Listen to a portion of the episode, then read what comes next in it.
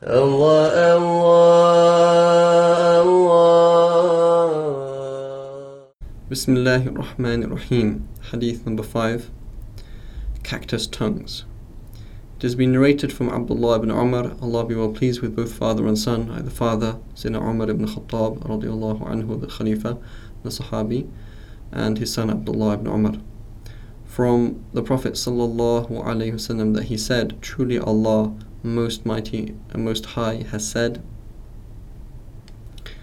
I have created certain people whose tongues are sweeter than honey, and they say very nice things, and whose hearts are are bitterer than or more bitter than cactus.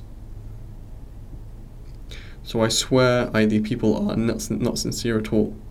They they are two faced.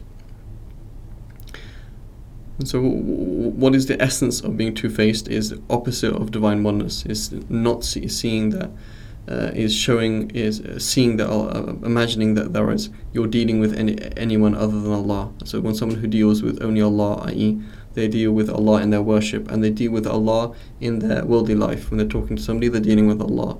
When they're working, they're dealing with Allah. And this person, someone who is not dealing with Allah, they, they, this is a person who can be two-faced because in reality they're, they're talking to uh, to different people and they, they don't imagine that they could be seen. So I swear so I swear by my very self, Allah subhanahu wa swearing by his very self, I shall send down a trial that will leave the wise confused.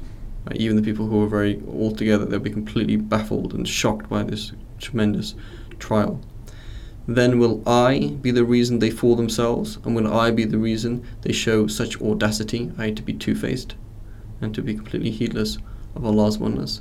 So we ask Allah uh, to protect us.